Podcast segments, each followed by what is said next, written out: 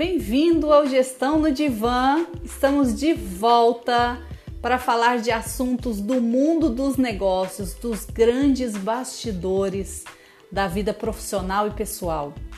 Hoje eu vou trazer um tema que eu acho que está todo mundo nesse momento precisando rever um pouco e buscar novas possibilidades de melhor atuação com ele. De onde vem a nossa dificuldade em focar? Bom, é isso mesmo. Eu não sei você, mas nos últimos meses a sensação é que o nosso volume de atividade diárias praticamente triplicou de volume e que as coisas parecem que já não conseguem ter aquele mesmo controle do nosso dia.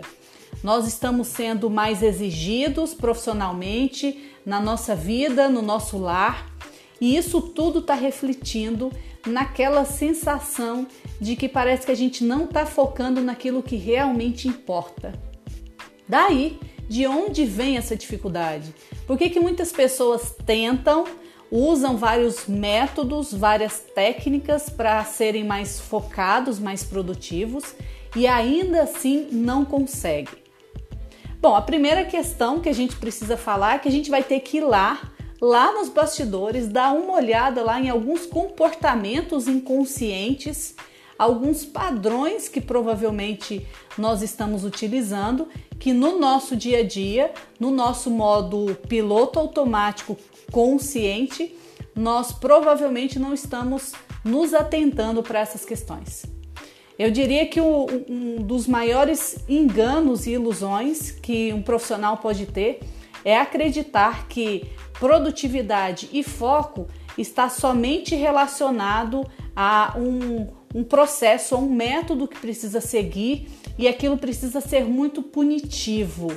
Eu vejo muitos profissionais se debatendo na dificuldade de não conseguirem seguir à risca aqueles planos mirabolantes, aquelas metas audaciosas, e isso tem gerado grandes conflitos e consequências emocionais, físicas e psicológicas em boa parte das pessoas que nesse momento tentam sobreviver e se ajustar a esse nosso mundo real.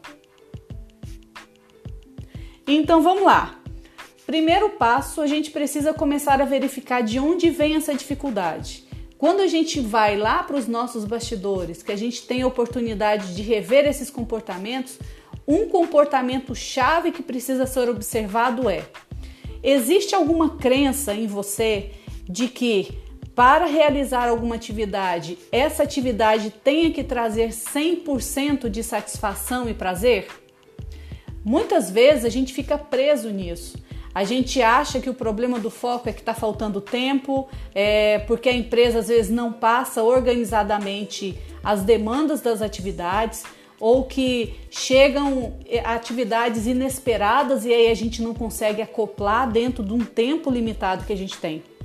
Mas quando a gente observa sobre um outro prisma, outro aspecto, a gente pode observar que muitas vezes existem crenças em nós, crenças profundas de que é, para a gente fazer algo, para a gente entregar o nosso algo, a nossa energia, o nosso tempo, a gente tenha que ter 100% de satisfação, 100% do lado bom.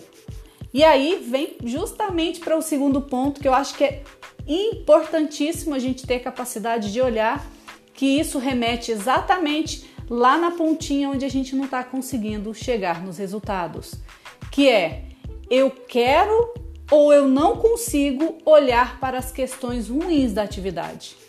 E toda vez que eu evito me conectar com a parte ruim da atividade, ou eu subestimo a parte ruim da atividade, ou muitas vezes eu mascaro a parte ruim da atividade, com certeza eu vou começar a gerar mecanismos inconscientes, padrões inconscientes que vão me levar para a improdutividade, em não conseguir cumprir os prazos, em atrair um excesso de atividades que justifiquem eu não ter conseguido focar na atividade X. Para que você entenda, é um exemplo básico que acontece dentro das organizações quando a gente recebe um volume de atividades Então, o, o, eu recebo um volume de atividades para o meu dia e aí eu olho para o meu cronograma, o meu dia tem X horas e aí eu tento acoplar essas atividades nesse dia. E aí, se eu recebi 10 atividades nesse momento, eu ajusto isso dentro do meu tempo, organizo isso dentro das prioridades que eu entendo para mim, ou se quem me passou as atividades já me explicou o nível de prioridade, então aí eu vou seguir o nível de prioridade que já foi me passado. Só que aí a gente não para nesse momento. As outras atividades emergenciais e urgências vão chegar a todo instante. E à medida que elas vão chegando, a gente começa a entrar num ciclo muito vicioso e um ciclo inconsciente de não conseguir lidar com as frustrações e com os sentimentos engatilhados por conta desse volume. É onde a gente começa a esconder a nossa irritação, a nossa, a, a, o nosso desconforto, a, a gente começa a esconder os nossos incômodos de quase demonstrar que a gente não dá conta. Então, vários medos começam a ser engatilhados nesse instante. E tudo isso vai corroborar lá na ponta com a entrega do seu resultado. Então, não adianta a gente se prender em planos prontos, somente em um planejamento, somente metas estruturadas e um cronograma bem feito.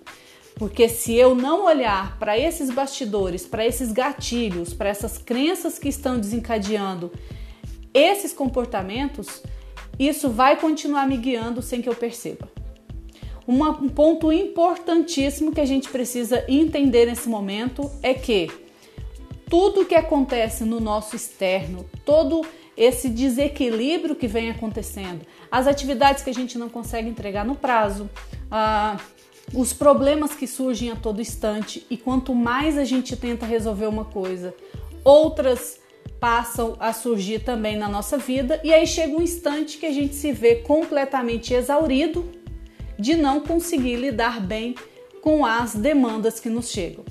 Mas isso vem de onde? É isso que eu vou te contar para que a gente possa, a partir de agora, entender um pouco mais alguns gatilhos que estão comandando e governando o nosso comportamento para fazer com que a gente tenha essa dificuldade. Então, olha só, primeiro ponto que a gente precisa verificar é assim: você está enxergando toda a situação? Você está enxergando toda a tarefa que te chega?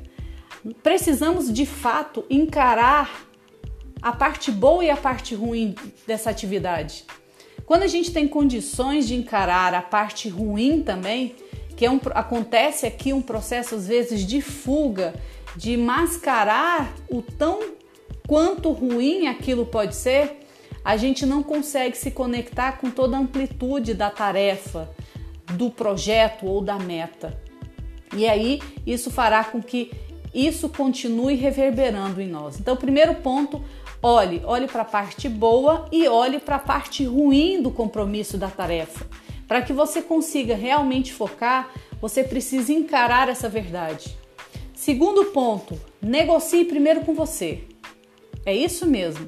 Primeiro negocie com você. O que você realmente tem condições de focar mas dentro daquilo que são as suas possibilidades. Enxergue, enxergue aonde está a resistência e não somente enxergar a resistência e esconder a resistência, mas olhar. A minha resistência está onde? Aí a gente entra nos três pontos que precisam ser revistos. A sua dificuldade em focar está em receber ordens, por estar sendo direcionado e guiado por alguém, em lidar com hierarquias, em, em etapas às vezes que não dependem de você, ou a dificuldade em querer controlar tudo e perceber que quando você não controla toda a situação, você acaba não focando naquilo que importa. Veja esses pontos, avalie isso. Muitas vezes a gente encontra esse comportamento dentro das equipes e falar que é falta de comprometimento ou falta de engajamento é apenas a pontinha do iceberg. É preciso um olhar um pouco mais aprofundado para entender quais são os gatilhos e comportamentos que estão gerando essa atitude da sua equipe, dos seus liderados, das suas, da sua empresa de uma maneira geral. Quando a gente tem condições de olhar aonde está a nossa maior dificuldade, nós teremos mais condições de lidar com a verdade, enfrentar a verdade. Trabalhar no nível de maturidade é enfrentar essa verdade. A verdade de que muitas vezes nós não queremos aquela atividade. É engraçado porque ah, recentemente eu atendi uma, uma cliente que me trouxe, que me veio com uma situação de que não conseguia gerenciar o tempo, que não conseguia focar nas atividades, que ela começava um projeto e não terminava, e tudo que ela se propunha a fazer, nada dava certo no seu dia. E aí, com algumas conversas, ela pôde perceber que um dos maiores gaps que ela estava tendo é que ela não aceitava a situação de ser controlada pelas pessoas. E que toda vez que o seu líder mandava ela resolver algo, aquilo causava nela uma irritação profunda. E aí, inconscientemente, ela gerava mecanismos de defesa. E quais eram os mecanismos que ela utilizava? Não cumprindo os prazos lotando a sua agenda, se abrindo cada vez mais para receber mais e mais problemas, porque enquanto ela mostrava que estava resolvendo mais e mais problemas, que estava pegando mais e mais atividades, ela escondia ou camuflava aquela dificuldade lá profunda nos seus bastidores de lidar com regras, com autoridade e com hierarquia. Toda vez que essa cliente percebia que ela estava perdendo o controle da situação, gerava nela um mecanismo de defesa que era justamente criar o caos, criar o descontrole que justificasse que ela não era a culpada, mas que sim era o meio, as outras pessoas, o tempo e tudo mais que eram os responsáveis por ela não conseguir estar cumprindo o prazo. Quando a gente observa isso, a gente sai daquela linha superficial de querer entender o foco, o resultado, a nossa produtividade de uma maneira muito superficial.